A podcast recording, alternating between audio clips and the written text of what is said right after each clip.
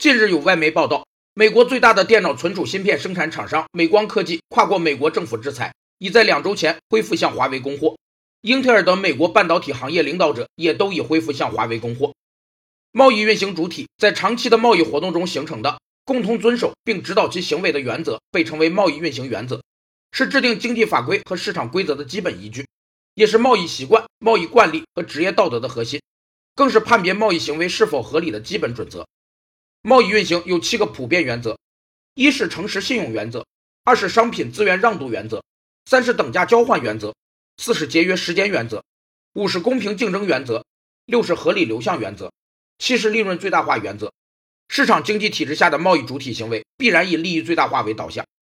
纽约时报感叹：这些交易充分说明打击华为是多么困难，改变将世界电子行业和全球商业连接在一起的贸易关系网络。可能会带来意想不到的后果。